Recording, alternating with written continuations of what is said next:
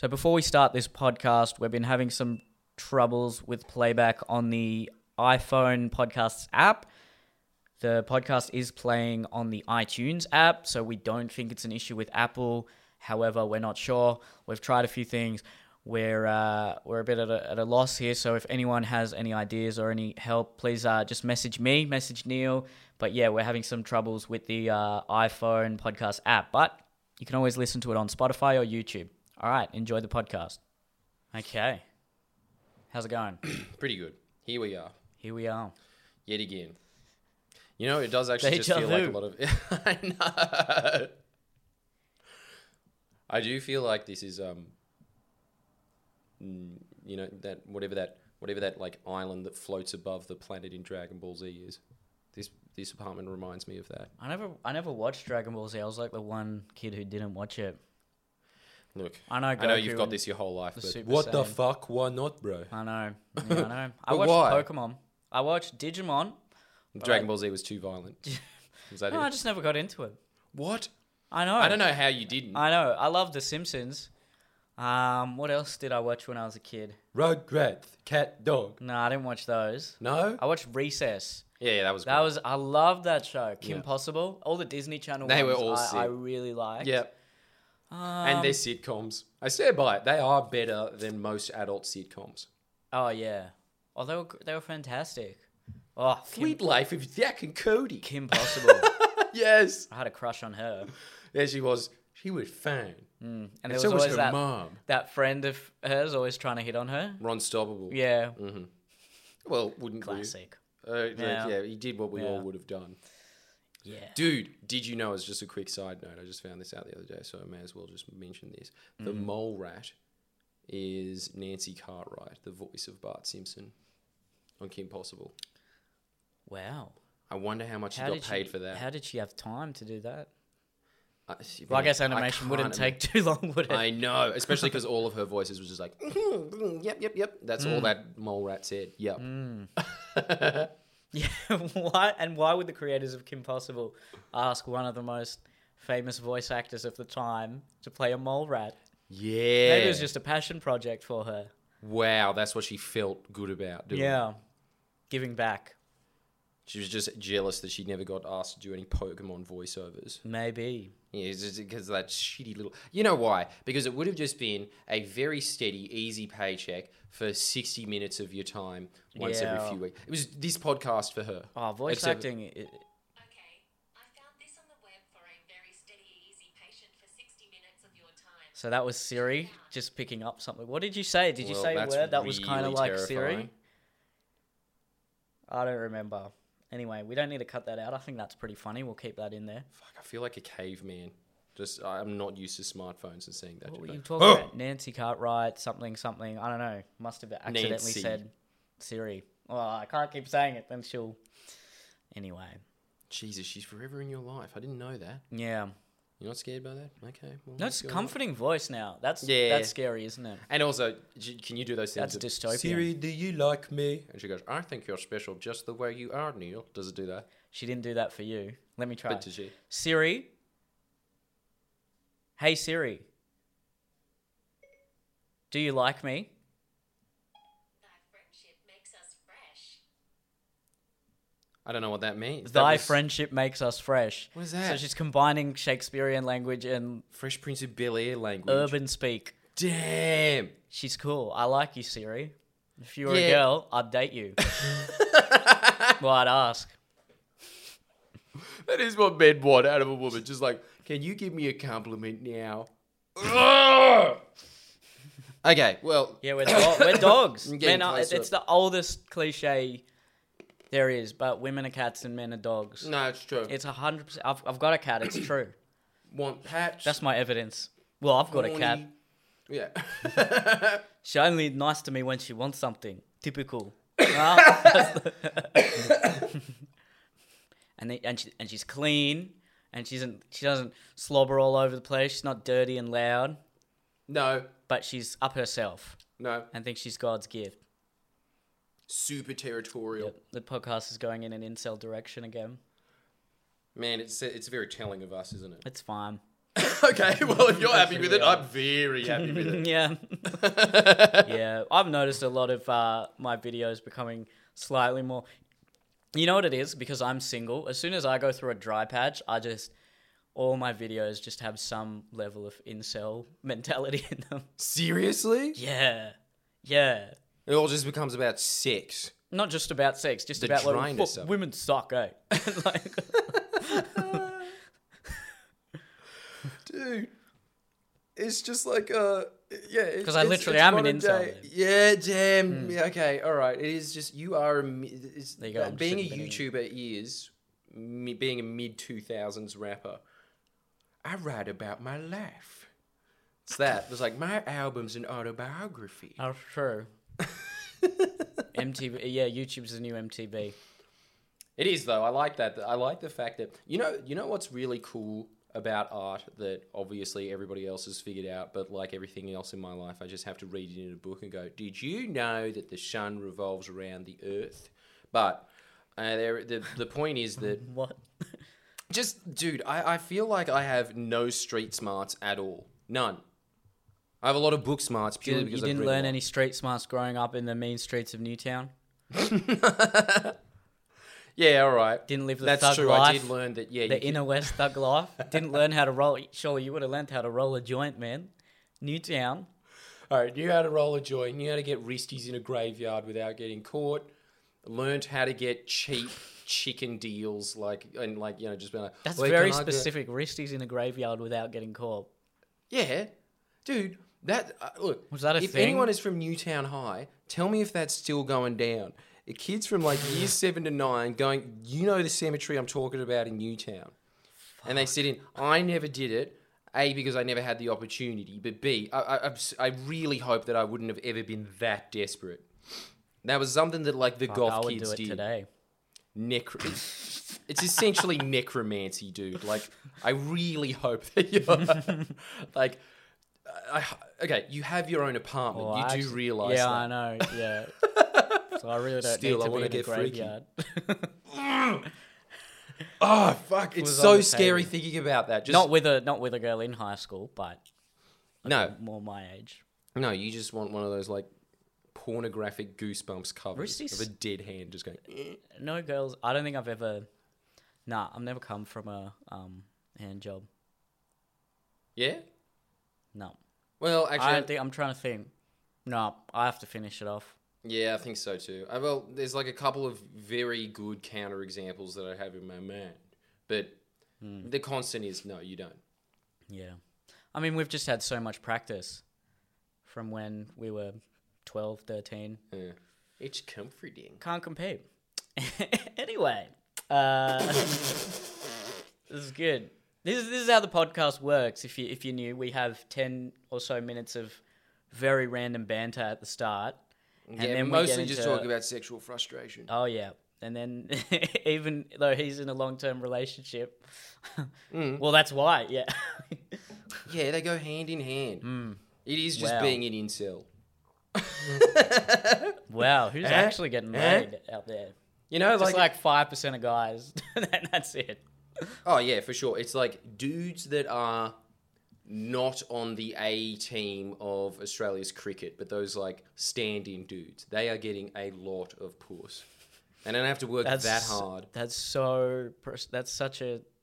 That's just so precise. But can you deny it? I would. You know I mean, I would are. have. No, what? Wait, what? So like the A grade cricketers, but not the ones in the actual team.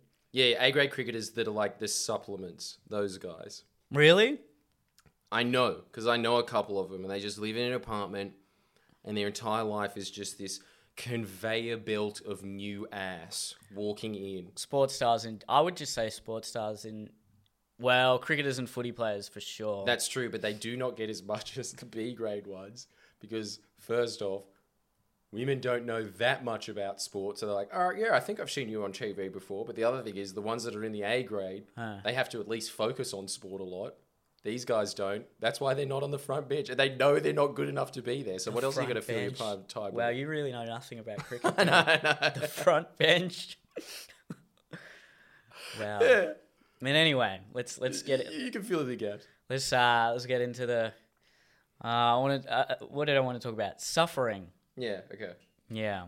Tell me about it, Neil. So I've just been thinking about it a little bit lately, Because of your and incel endeavors. well, yeah, ba- well, lack of endeavors. Lack of endeavors. More yeah. than anything. yes, of course. Um, but just uh, it's a it's a concept that's been explored throughout philosophy for a, a, a time immemorial. But um, people who find virtue in their suffering, and I think that I've just been noticing that on even just a day to day level, people I talk to, and I've been noticing it in myself as well that people think they're. Uh, f- for most people, we think we're owed something if we've suffered to a considerable degree. Owed. Yeah. Expand on that. So I just uh, the thing that brought that this to my mind was I was having a conversation a couple of days ago, and I've had this conversation with a few people where I talk about what I did after high school, and what I did straight out of high school is I took a gap year, and I started teaching improvisation and drama at my old high school. Now my high school was very generous; they let me use the drama room rent free. And I'd already been doing it in lunchtimes for three or four years, so a lot of the kids knew about it. I'd performed at assemblies and things like that to popularize it. And as a result, I had about I had three classes during the week, uh, 25 to 30 kids in each class, and they were paying $10 a week. So I was just raking it in as a 17, 18 year old. I was making Wow. Uh, 800 to $900 a week working. That is very enterprising. Yeah, working four and a half hours a week. And I What? wasn't even doing any other. Well, I was preparing the lessons and driving back and forth. Don't get me wrong. And I was charging them. Look, I was charging them ten dollars a week. So it was not an exorbitant amount. I think that's quite fair. I don't think I was, you know, um, making a bad deal out of it or anything like that. Um, and as soon as I, t- whenever I tell people that, especially when I told people that when I was younger and people were still working casual jobs, and you know what casual jobs are like if you're working at fast food restaurants or cafes. It's it's pretty long It's hours and ten dollars. yeah, it's whatever it is, 10 14 dollars an hour, and you're working much in much uh, uh, trying circumstances, and people would just get a- annoyed at me. Yeah, of course. And so, I, and then that made me think, like, why, why are they getting annoyed at me? I think it's because they, they think, well, I've, I'm working eight hours a day, five hours a week, and I'm only making half as much as you, and you're working four and a half hours a week. And I was, like I said, I was never, I didn't inherit anything. I wasn't handed down a company or anything like that. And there is, I think, an element of, hey, my suffering should if, if, if your suffering if, if your suffering is so much less than mine yet you're being so much you're you're, you're gaining uh, such a greater amount of reward for it that's not fair. And i've even observed it in myself to a certain degree. I'm sure you felt this as well when you look at some of the things that get a lot of attention on social media and you think that's just not fair. That's just not fair that like an insta girl who posts a photo of her art here we go back to the incel mentality here an, an Insta girl who's just- five minutes. yeah, post a photo of her ass can get that much attention and that much more money when we put so much effort into our videos. In the same way, I'm sure a filmmaker would be looking at us thinking, "Oh, these guys just do videos. I've I've spent a year creating this short film, and it got viewed by ten people at a festival or something like that." Um, and then you can just don't you think you see it also in just in in in older people in the way that they you know I've, I've worked I work my ass off this many hours a week yet this wanker can get earn this much money. You see it in relationships you see it with um older women who seem to think uh younger girls that get out of a relationship oh you you your generation is just so easy to throw the towel in. it's so easy for you guys to throw the towel in you don't you don't suffer in the same way we did and that sort of mentality i'm just seeing it all over the place and i just wanted to explore it and talk about it with you and Well, dude, i- is it suffering or is it envy? It sounds like Well, the I main think, point is. I think envy. they're interconnected, though. I think I don't think that Yeah, envy would true. exist if they didn't have that suffering because they're obviously not happy with what they've had to endure, and as a result, rather than question their choices and what they've done, it's much easier to just think that the world is unjust and oh, it's not for this person got a free ride. That's true. See in, I mean, in in politics as well. Um, It's actually, dude, you've you have identified the root. Well, Buddhists, I guess, identified it before, but yeah, you, I, I don't know if you came to it yourself or whatever, but it is the main. Buddhism always says that everything kind of just comes down to you know just basically being like complacent or suffering. That's pretty much it. Right. Really, at the end of the day, all the emotions are just a variation of those two things. There you go. And I think you you've done it. You you you're right. It is the, the the very specific examples that you were giving just then are examples of envy. It is that's that category of suffering. Hmm. But suffering is basically just that mental state of not being complacent. Yeah. So everything is, is so. The, but another way is like complacent or not complacent. But do you think that for people to not feel envious when they're suffering, they need to adopt some sort of ideology that says that there is virtue in whatever they're suffering for? I mean, you even just take religion, like Christianity, for example. There's so much about suffering for the cross in that. So, you know, they're foregoing so many little pleasures, they're foregoing their own happiness in many instances because they're suffering for a cause. Yeah, and that's why I don't think. Well, the, you know, that's why I don't know wankers and s- smart people that wankers follow. Let's just exclude the wankers from that. But I think that smart people are always, you know, like you know, your Richard Dawkins of the world and stuff. They're just like God, you know. But they, they will always give like a special exemption to Buddhism because they've kind of identified it a little bit better than Yeah, yeah, Christianity sure. has. So, so it was Yeah. Christianity, for instance, they have that. Well, idea. Christianity weaponizes it. Turns it into a Buddhism virtue. uh, identifies it. identifies it as a thing that you want to be avoiding. Whereas Christianity says that you should sort of sacrifice things for that because, and it's just a less precise way of saying that, like, okay, because Buddhism would be saying the same thing that, like, you should give up the chocolate. But it is saying that because when you don't have the chocolate, you are sad. So don't have the chocolate, and then you'll never be sad. You know, Uh, so you know, like Christianity's kind of getting to the same message, but it's got like a, a few steps that it's sort of missing, I guess. Yeah. So when you're talking about people being envious and then them just being in like a non-complacent state, it does come back to that point that I guess um, when you when you look at the the most successful people, when you break it down in religion in the US, it is Buddhists, and it is because they are constantly moving away, and they have techniques that they have mm. learned from kids of how to avoid suffering. And that's the thing is because when they are focusing on that instead of focusing on because dude, you know what? This just reminds me of like my first not my first interaction with you. My first interaction would have just been doing like, you know, open mics at the same time or whatever. But just you doing Australia in 2 minutes and I think that the only reason that I have a career is because I I had a self-help mentality of like that guy's doing something successful. Like that's the model you should be following, not just sitting around in a dingy basement with a bunch of self-hating people. So you're saying uh, you owe me one percent royalties of everything that you own? I do. I'm not going to give it, but like yes. so Australian two minutes was uh, your biggest inspiration in life. Is that what you're saying? Yeah, it was. There's no. I mean, look. Wow. I mean, look. It's it's really weird thinking about that from your perspective. That that's become your I didn't do it in life, right? But yeah. I in mean, my life, that is sort of my Bible. Wow. That, sort of like I'll take it. I will take it. Like, yeah, I was just, I remember looking at it and just thinking, fuck, Neil's onto something here. And I, it never really hit me before because I was just searching around and doing the, the Triple J and the ABC thing, and that got not going anywhere. And if I kept doing that, I probably would have had about as many minutes as there are in Australia's two minutes exposure on ABC Two at this point. You know, Yeah. like it just that was You're the welcome. old model, and I I truly do thank you for Oh it. well, you're welcome. You're welcome, mate.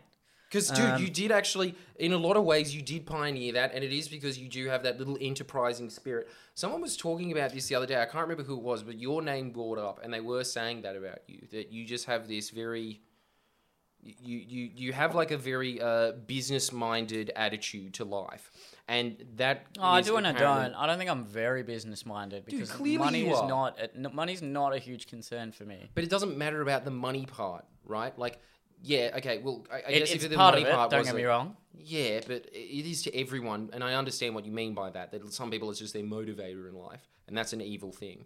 But the there's there's like you know there's there's a business minded person, and then there's people that are just like into investments and things like that, and that's like a an offshoot of it that is kind of more money focused. But Same entrepreneurial. yeah, it's like that. I think that's different. yeah, it's it's Make a slight uh, differentiation there. Well, okay. because I I, think to the think. original word that I said, like enterprising, right? Yeah, You, you yeah. have an enterprising spirit. I'll take that. Don't you reckon? And you should take Thank it. you. Because I didn't even know that about you before. That's actually really interesting. Well, yeah, like that uh, that first job I had. I mean, like that's the thing where everyone's like, "Well, my first job sucked," and I was like, I had like the best job in the world because I was doing what I loved. It I sounds was like it's better than your job now. Yeah, it in, a- in many ways it is. Yeah. Because I was making a killing. And look, I was very lucky there. Like I said, the school didn't make me um, pay any rent, and I wasn't. Uh, they their insurance covered the kids and things like that. Eventually, they changed that. Had to had to pay insurance. When Australian Two Minutes came out, ironically enough, they said no, you can't teach the kids anymore because one of the kids showed showed their mum the video, and that was a sad day. words. That was a sad day. But I just employed a bunch of people to do it and paid them a very reasonable, uh, uh, like forty dollars an hour or something. So they were getting sixty dollars for the session. And think about it, if there's thirty kids in the session, there's three hundred dollars. I'm giving them sixty. I'm just for literally doing nothing. I'm like, yeah, give me two forty. Really? Yeah, and then I, I, uh, I kind of felt bad, but then I also didn't because I'm like, well, that guy's getting sixty bucks. That wouldn't have been getting the sixty otherwise. Yeah. And dude, that's a that's a fair wage. So then you know what? That is a business minded. That is a very uh. No, you are enterprising. No, Yeah. so actually, yeah, no, I, I changed it. You're right. It is business minded. That's very bit. That that that part was very business minded. Um, admittedly, uh, but yeah, going back to going back to suffering, um, I just But no, okay, sorry. po- okay. yeah, yeah, you go. well, I want to make a I want to make a, a a point here about the suffering I see when it comes to political ideologies. So, um, if you take the Bernie Sanders style of politics, the rhetoric is always economic justice, and I think definitely Bernie believes in that, and a lot of his supporters would 100% believe in that. But how many of them are just envious? in the same way, a lot of if you take a, a Trump or um, any any sort of political party or policy that purports to be in favor of nationalism, patriotism, the country first, how many of them are actually just racist? See, the thing is, you will find people in the Bernie Sanders camp that are just envious, and I know exactly what it's like because you know if you ever go to any Labor circles.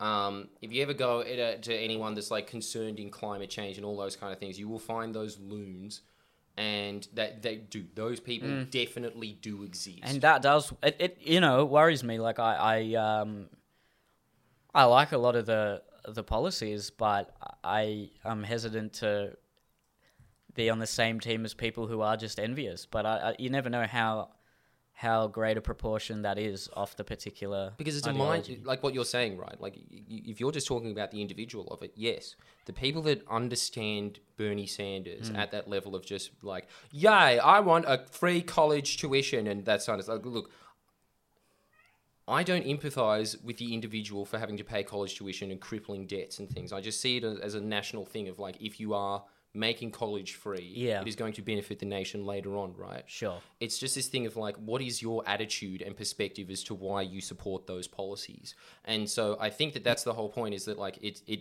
what you're saying is people that are you know of that suffering like I'll get back at those those people are attracted to that ideology right but there And- are other people that don't have that Oh, mindset without right? a doubt. I uh, and I think with any political ideology, there would be people who are just suffering and have some sort of they're just getting on board with the, the tribalism of it.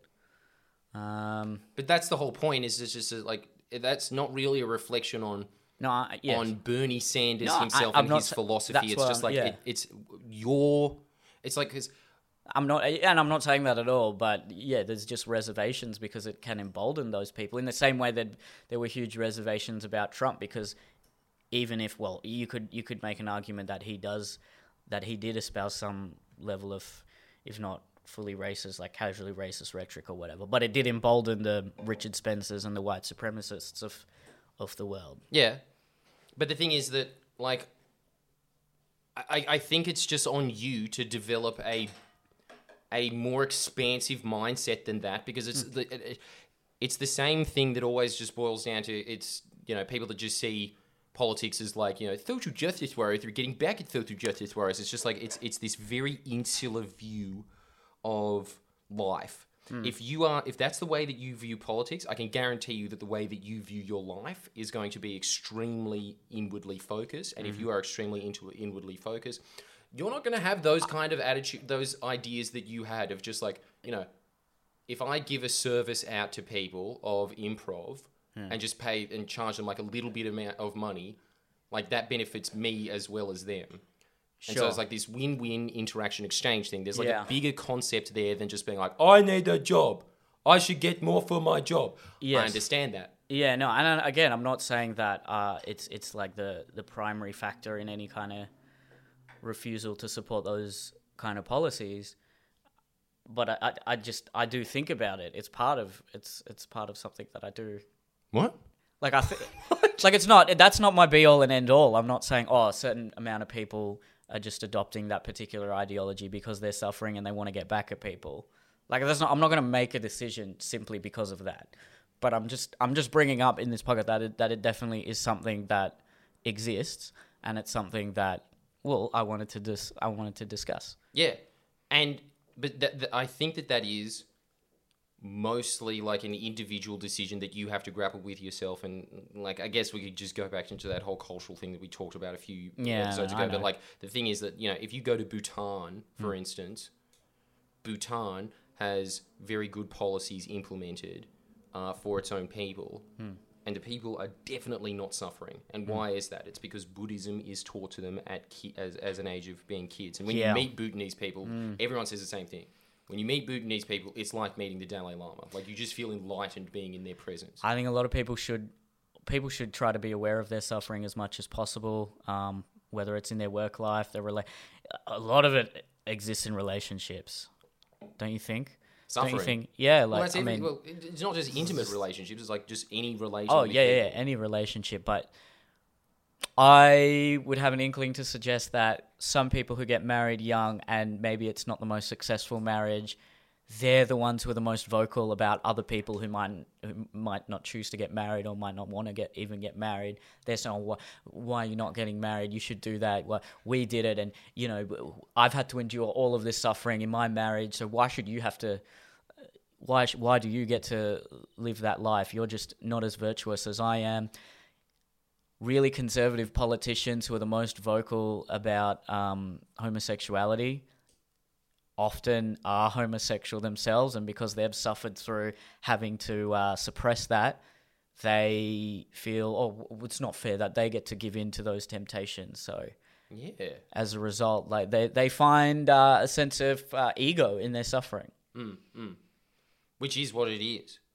Well, I suppose like Yeah. was like what I wanted to talk about before. I mean, even even just real quickly, like Yeah. a, a lot of people who might be in, in traditional media or not even successful, they might they're not successful comedians, they're not successful YouTubers, whatever it may be. Whenever you talk to them, they always have some sort of justification, like, yeah, I could I could be successful if I just did that, or I, I no, but I'm doing it the proper way. I'm I'm I'm not giving in to commercialism. I'm not just giving people what they want. I'm thinking I'm thinking bigger than that. Like there's some sort of justification rather than looking inwards and saying, well, maybe the decisions and the product I'm putting out isn't actually that good. Because that's a very confronting idea to grapple with. and extremely self-absorbed. Yeah. That's the other thing as well, because I, I think a massive point of that when they're always just saying that, no, I'm not selling out. No, what you are doing is you are not offering people a service, and that's why no one is watching you. And if you watch their content every time, it's extremely autobiographical. It's always just about them. Yeah. How's that going to relate to other people? That's right. And that's the whole thing about like your work is always just like what what little culture, what little niche can I focus on? Very complimenting me a lot in this podcast. I'm Well, dude, it. it is actually something good, that it's a I good ego stroke. Do you deserve it for this specific subject, thank you. especially you've you've really nailed this very young. I have observed that. Definitely. Wow. I think that that's something that you've kind of um I don't know how you got into that very early on, but there, there's definitely this this uh, this this inherent understanding that you have that it's uh, yeah, envy's not a good place to be. And having said that, I'm not immune to it either. I mean, No like one I is. said, I, I look at, I mean, I look at, uh, well, reality TV a lot of people look at reality TV and it's just like, like they get millions and millions of views, and I'm like, ah, it's not fair. I look at those pranksters on YouTube; they get five, six, seven million views a video, and all they do is go out in public and throw eggs at people or whatever they do. Which, yeah, it's kind of funny. I'm not gonna lie, I still laugh at that, but it's uh.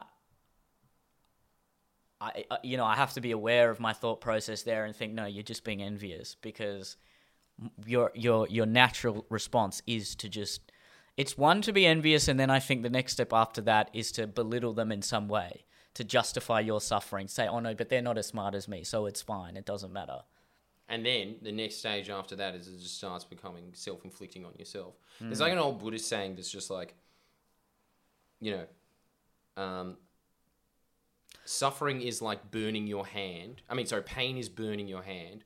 Suffering is holding on to the coal that burned your hand.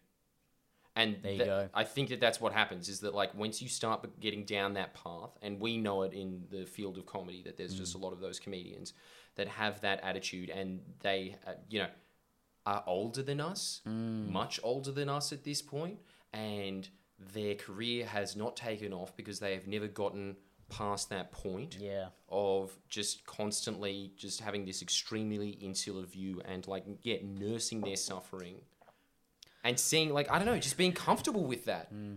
But the thing is that man like it, I've always there's actually this Like- great book called Create or Hate. I really think that that's like something yeah okay cool something else that I think that you, you really get into, which is that like, dude, if you aren't making something, you just start bitching about other people's shit. And that's what I always get now when I just have that like, fuck this, this isn't fair. Yeah. I just go and just be like, okay, I'll just start writing something down. Your brain just goes off to that. Oh, you that's know? a that's a really good philosophy to have. I, I would just add that it's not necessarily if you're just not making anything, if you're not um, getting anywhere, you could be making things. I know a lot of people who are writing and making videos, and then they're just not going anywhere, and as a result, they're just they're, yes they're bitter, they're envious because they think that you know I've suffered for this. Like, why is it?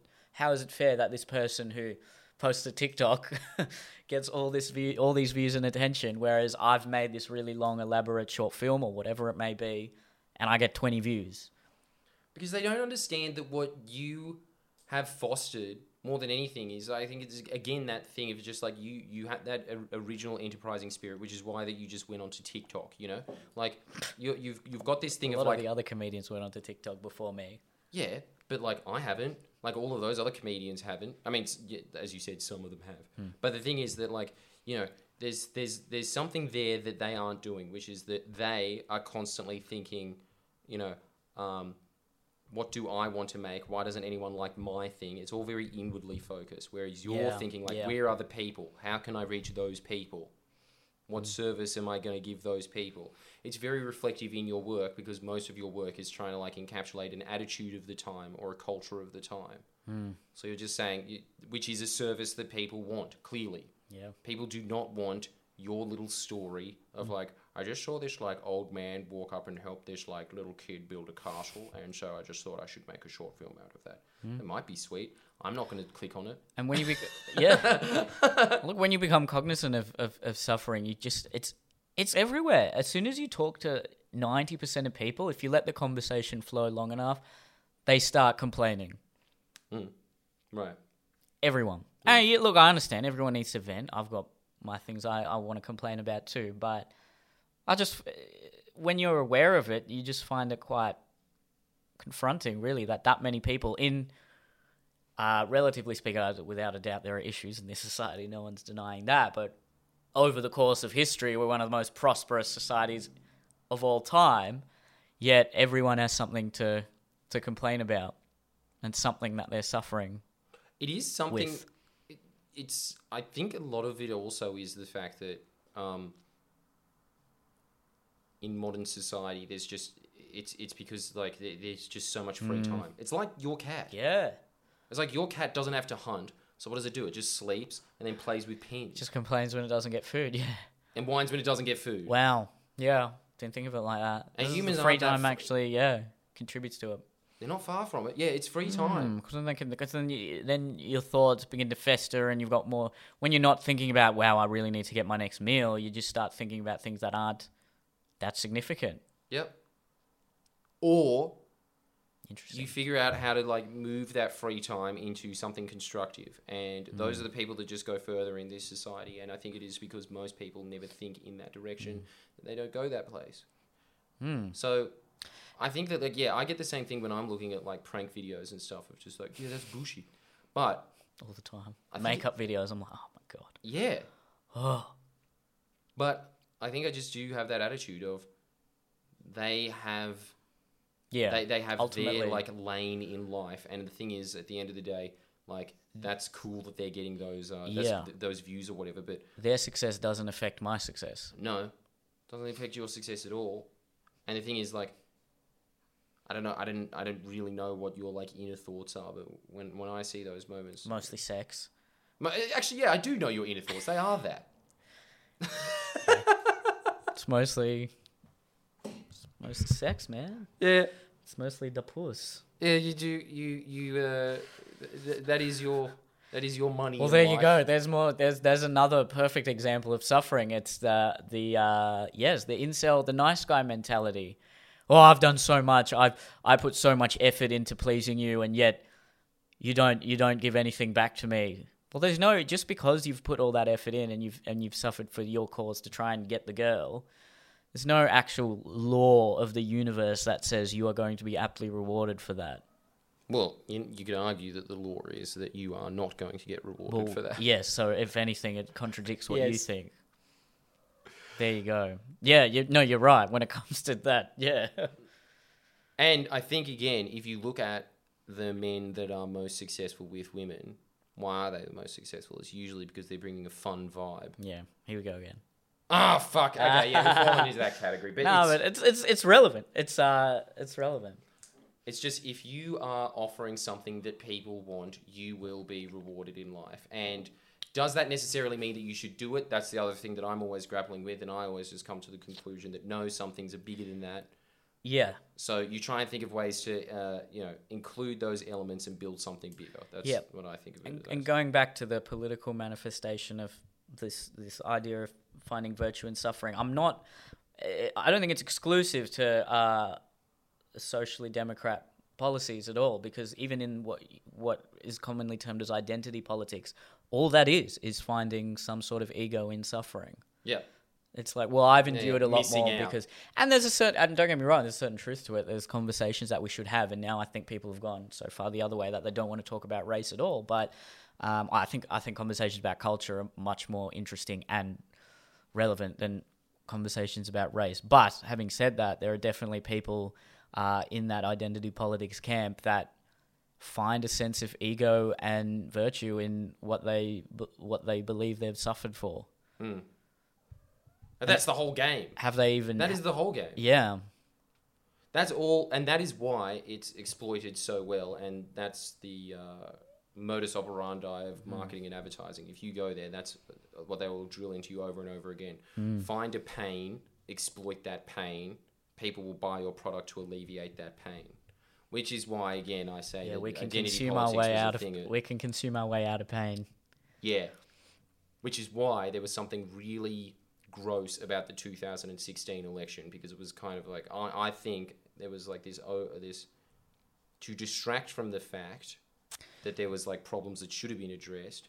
They had this thing of just being like on Hillary's camp of just being like, yeah, get back at men so you can get a get a woman elected, and like in Donald Trump's mouth, there was like this kind of like underlying tone of just being like, no, we're not going to let the women win. They're always getting their way these days. Like there was there was that feeling at in both of their campaigns, and it Yeah. was that thing of just like exploiting that pain. And there's you know? just as much exploitation of pain on the other side as well, even though they're the ones who say, "Oh, the other side needs to toughen up." But I think no, but yeah, what happens it, is that they- no, exactly. They've said, "Well, I, I haven't had an easy life because I'm a white male, or I haven't had an easy life because I'm a I'm a male." So, is my is is my suffering less valuable because I'm a man?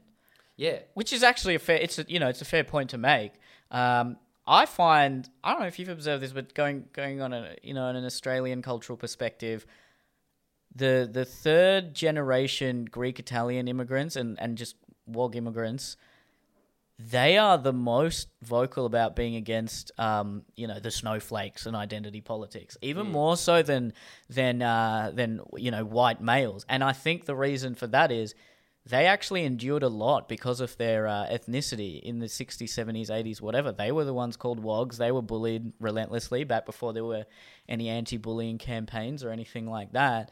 So their thought thought process is I can only imagine is all these whiny millennials who are talking about their trigger warnings because someone said something about their race.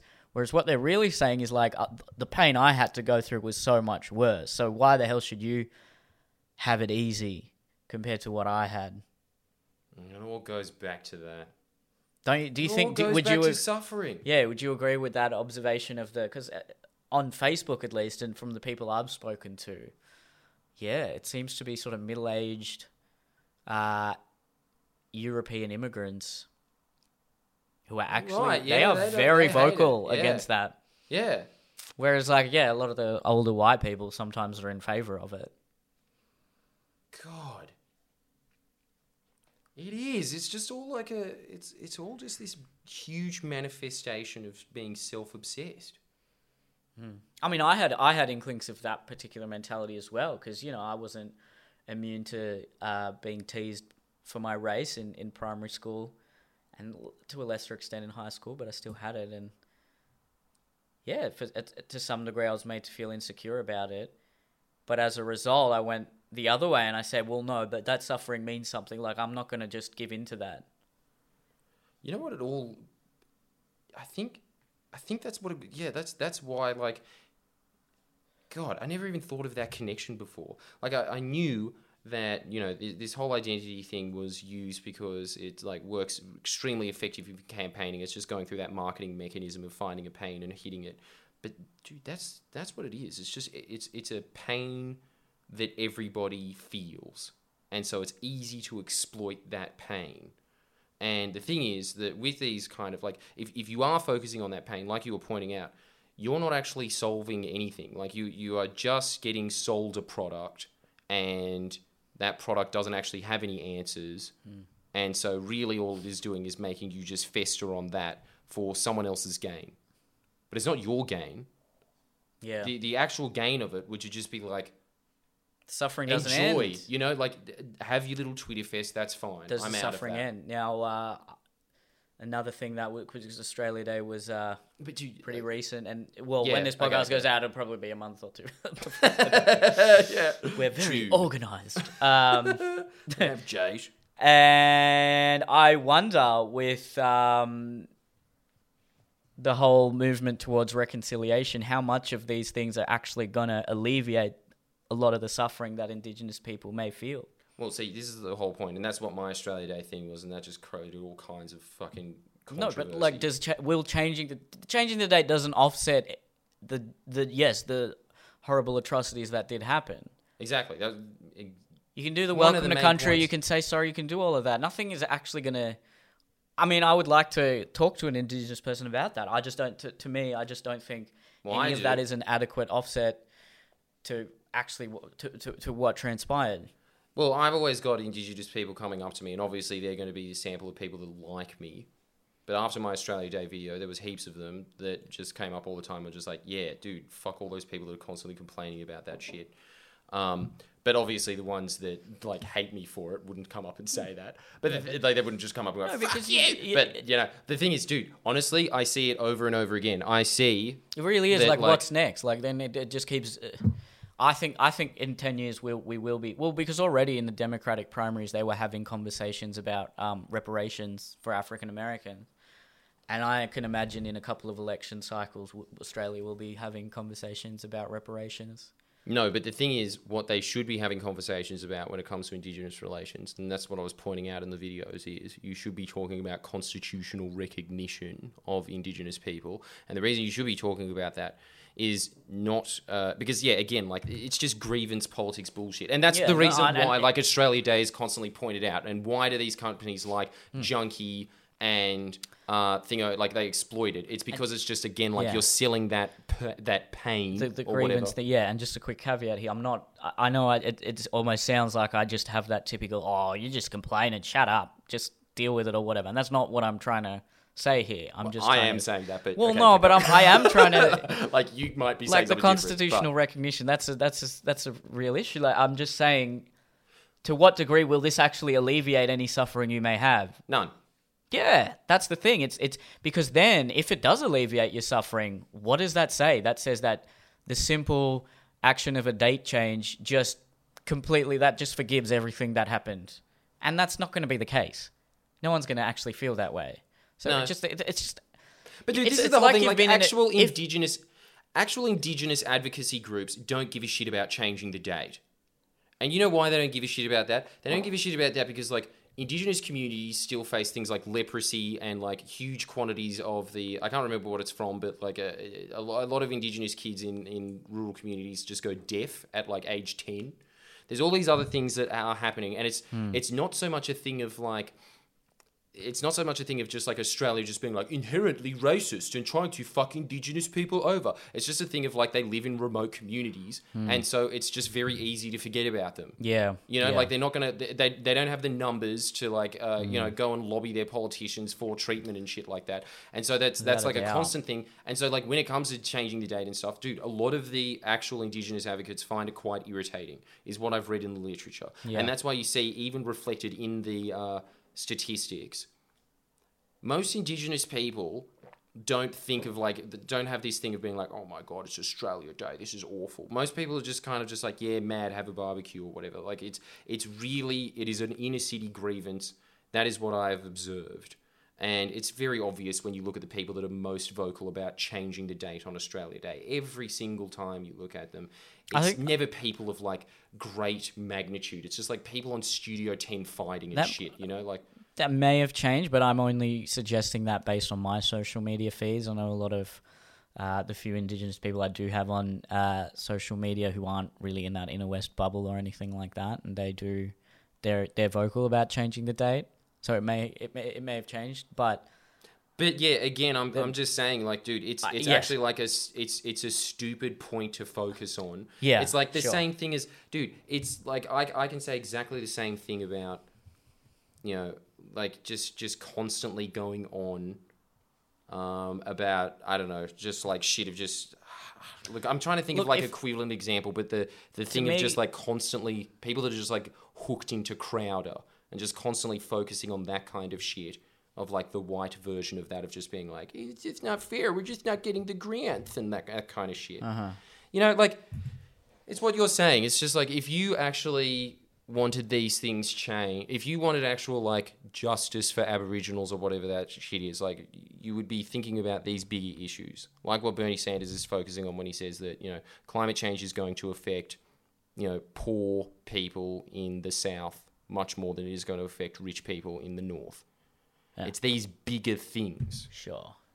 And and and um, going moving away from a political context as well. To me, a uh, a somewhat uh, apt comparison could be if you've endured a bad relationship or an abusive relationship. If the if the perpetrator the perpetrator can apologize as much as they want. That's never. If you feel like, oh, that I was treated unfairly, I was treated unfairly, I was treated unfairly, they can they can, they can apologize as much as they want. If you've got to change that mentality ultimately, yeah you know, there's only so many apologies that can actually stop that suffering. well Would you? I think, you yeah. agree? I think when it when it comes to all of these ideas, when it comes to every angle of suffering, there is kind of one cure all.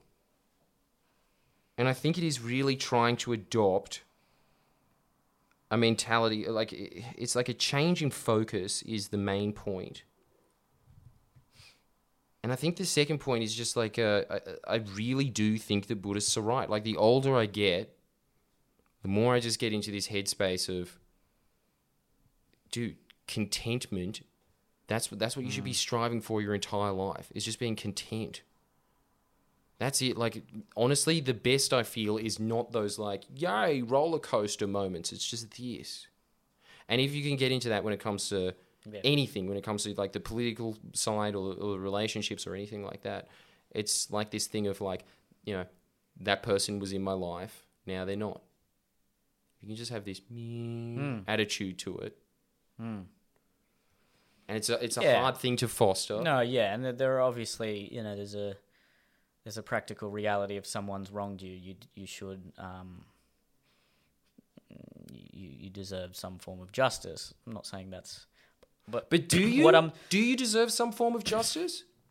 uh in in the society we've built I'm talking about, you know, if someone commits a crime against you or something like that, then Yeah, but like, But I'm But- but your like- mentality of saying, "Oh, I was wrong," and that, uh, you can you know you can dwell on that forever, and no matter what happens, you know that person can go to jail or, or, or whatnot. But if you always feel like I was wronged, I'm deserving of something more, that will be a permanent state of suffering.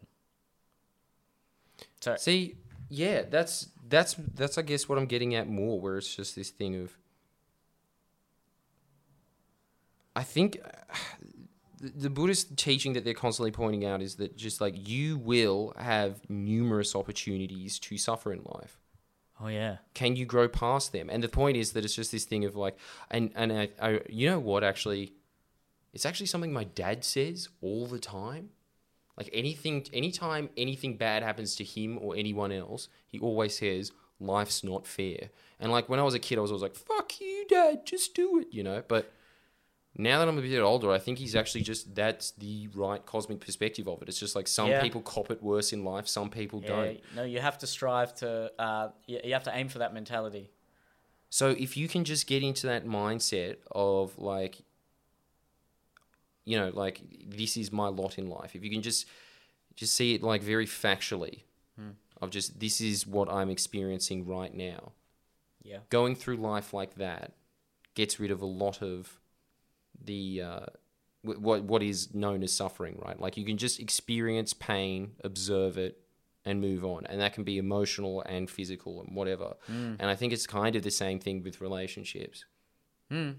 It's definitely that thing Yeah. of like, and also, you know what else I think really helps with pain in relationships? The perspective of Wayne Dyer, who's kind of like an American version of Buddhism. He's just taught. He's dude. Every Okay. time I've ever gotten into anyone who's gotten into a breakup and they're just Yeah. like, I don't know what to do, man. I'm just like, go watch heaps of Wayne Dyer, and then he's just like, I don't know. He's just like this Hmm. Okay. helpful, nice Never heard of grandfather. Yeah, but he's like a real 80s self help power force. And everybody at the end always just has this I love you, Wayne. I love you too, man. I mean, you can understand and empathize with the mentality of someone who's been in a 10, 20 year marriage and uh, the other person has uh, cheated or, you know, d- the other person has done the, the wrongful action. Of course, you would uh, lean towards you would you would be suffering in that situation. So any sort of help that those people can get would be, I'm sure they would very much appreciate it. No, that's true. And I do recommend that you go and look at him. But essentially, his teaching would say that if you were in that situation and somebody cheated on you after 20 years, there would have been a lot of things behind the scenes that were building up to that cheating. And Yeah. you might not have been in pain, or they might, but they might have been in pain, but somebody wasn't content in that relationship. Yeah. And so, for whatever reason, that relationship had to end. Hmm. And you kind of have to get to the point in life where you can just accept that. So, and I think so- that that's that's that's the accumulation of Buddhism in a nutshell. It's like constantly accumulating acceptance, just being like, this is how the world is. for some reason my mind just when you were talking about that relationship analogy my mind went to comparing that to the political analogy and almost as though the person who's cheating has adopted uh, an ideology similar to uh, like an extreme political ideology saying yeah i'm entitled to cheat because because this person's wronged me that that much Yeah. i just found that i just found that really uh, interesting Well, you know that that is like a lot of the reasons that mo- a lot of the time people cheat in those long-term relationships is always that reason. They Yeah. feel justified in cheating. and I think a lot of the times people do any sort of uh, acts that we would that they themselves, if you ask them just in a neutral context, hey, do you think this is a, a a bad action? They would say yes, but the reason they do it is because no, I've been wronged, so I'm justified in doing that. It's a common excuse with criminals. Yeah, I mean, unless you're a psychopath, almost all. I, I, I would imagine most people who, you know, if it's petty theft or whatever it may be, they say, well, yeah, you, you know, the typical, you don't know what I've been through, man. Yeah. That's such a That's the common constant. trope. Yep, yep, yep, yep, yep. You don't know what I've been through. And that's true, I don't. And you probably have been through a lot of hardship. But yeah, we have to adopt, every person has to adopt a, a philosophy that regardless of whatever hardship I've been through, there's a moral standard I have to attain. And there are other people that have uh, endured worse hardships than that person there's that always did not do that. Yes, there's, there's always an example of someone who had it worse than you, and there's always an example of someone who had it better than you. Yeah, Every all the time. yeah. So, man, yeah. At the end of the day, I think that that's what. That's what Jordan Jordan Peterson talks about this a lot. What does he say? Well, he says that yeah, like the the, the the suffering is a cause for a lot of the really evil actions that happened throughout the 20th century and things like that. Yeah. Hmm. And it is, yeah, there's always just this uh yeah, as as soon as as soon as things start getting into Yeah, you're right. It's always like I'm getting back at that person. I mean, look, forgive me, I I don't my um, modern history knowledge is not nearly as uh, good as it should be, but it wasn't it, it what Hitler did uh, instill into people. It was the German people were suffering, and he said, "Well, we can." You know, it's it wasn't like oh we're just we're great and we're better than the Jews. It was, hey, you know we're Getting back. yeah, we're getting back. Like we're we've been uh, treated unjustifiably here. So what we're doing is is okay. Yeah. Didn't articulate that very well, but the point No, was that like was that he weapon, it was, It was a, it was a weaponization of suffering. It Yeah. wasn't, and in the same way, a lot of the uh, anti-Muslim rhetoric in from some of the uh, right-wing parties in the Western world, it doesn't come from a place of yeah we're white and therefore we're better than everyone else. It comes from a place of like no we've been we've been treated unfairly and and the immigrants and the Muslims have been given all these advantages. So as a result, we're getting back at them. So I think that that's actually probably a better phrase, and I've seen that become more frequent in language. I don't know, maybe in the last year or whatever. It's kind of moved from identity politics to grievance politics. I think that's fairer. Yeah, but I also don't think it it's is. fair to just. I think it's everywhere in politics. There's always, in every political tribe, there's a certain percentage of people who would adopt that particular ideology because of their suffering. And I talk about this in like every podcast, but Yeah, but you're right. And and, I, and it's relevant. I mean, look, uh, but you're right. Yeah, there's always just like there's there's an element in every successful campaign of we're getting back at this group. yeah, yeah, yeah, everything. Yeah. I mean, look, i- i- in the last campaign in Australia, what was the can't- campaign? Like, Labor's campaign was, we're getting back at the big end of town. That was the phrasing that they were using. We're getting back at the big end of town. Yeah, Liberals the liberals, the liberals' phrasing was like, you know, they're coming for your benefits. Yeah, That was what they we're were getting coming back, at. and also there was a part, there was like a slight, oh, we're getting back at those like inner west greeny Yeah, wankers who keep talking down to us. yeah, yeah, yeah. That was definitely, um, even though if, if it wasn't directly said, I think that was a mentality a lot of people had. Because it's just so powerful to weaponize that. Yeah, yeah. There's a lot of people, a lot of suffering. yeah, and like I said, when when you start thinking about it, you just it you see it everywhere, and you see it in yourself. I, I see it in myself all the time. I'm trying to get better at dealing with it, but it is it is human nature.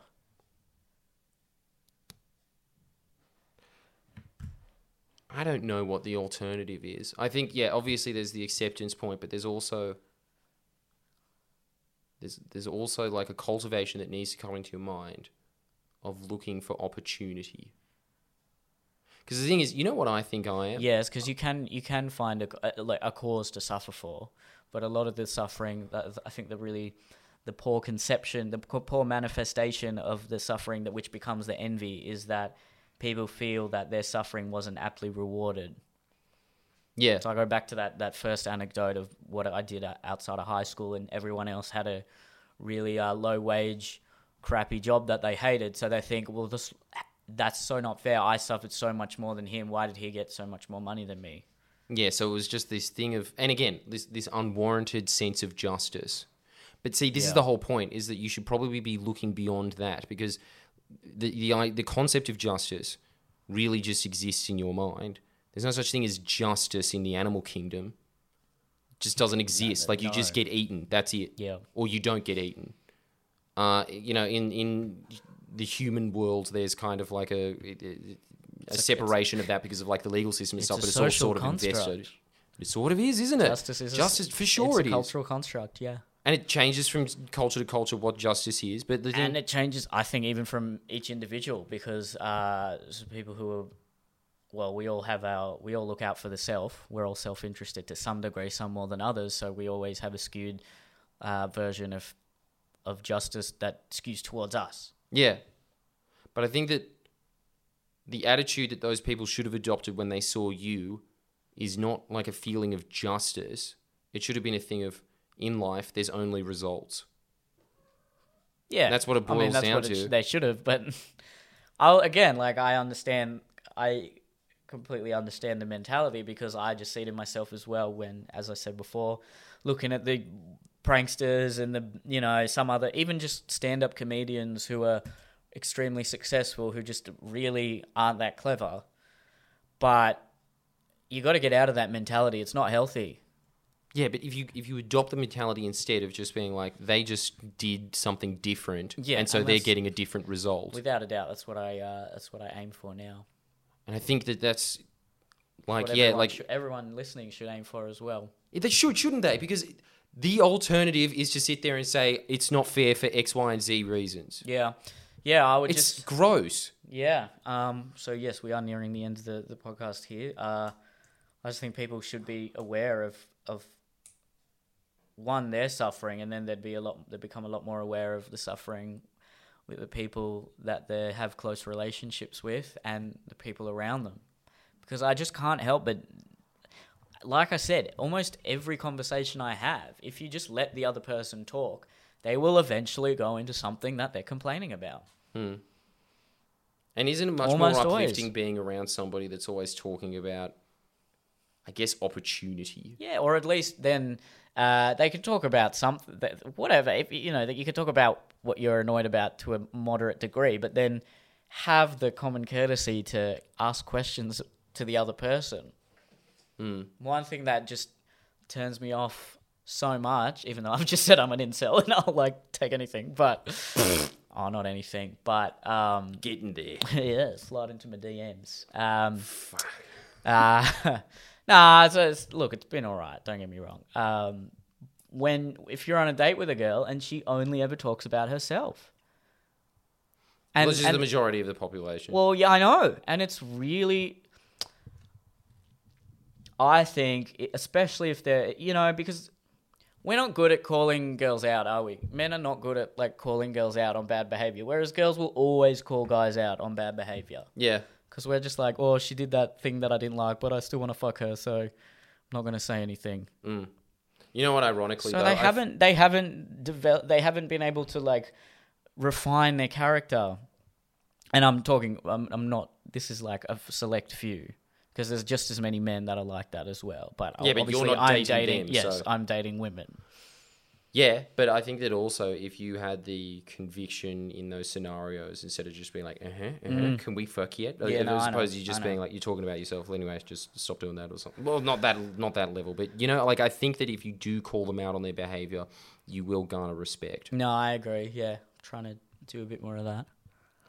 because you're right. That is what those. Like, I just think most people have just been cultivated to just focus on themselves. Yeah. And I think that that's not just a you know a societal thing. That is that is a result of just this this society being heavily marketed on. So mm. all marketing is constantly just being like you, you, you, you, you, special K. You know, Dude, like that kind of shit. Like you're so special, you deserve this sugary fucking cereal. Damn. You know, that's it's that. It's Yeah. just constantly making you focus on you, hmm. So you're more susceptible to their message because they know that that is the best way to get your attention. Yeah. I guess that's the end. That is, uh, well, we have to wrap it up.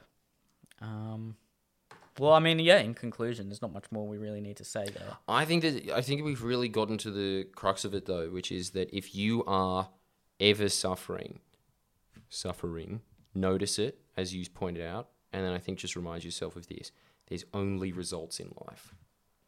There you go. There's no such thing as justice. There's just results. That's a that's a great way to end it. Um, thank you guys very much for for listening, and we'll uh, subscribe if you haven't already. Tell some friends about the podcast. Help us out. We'll see you next time. Bye.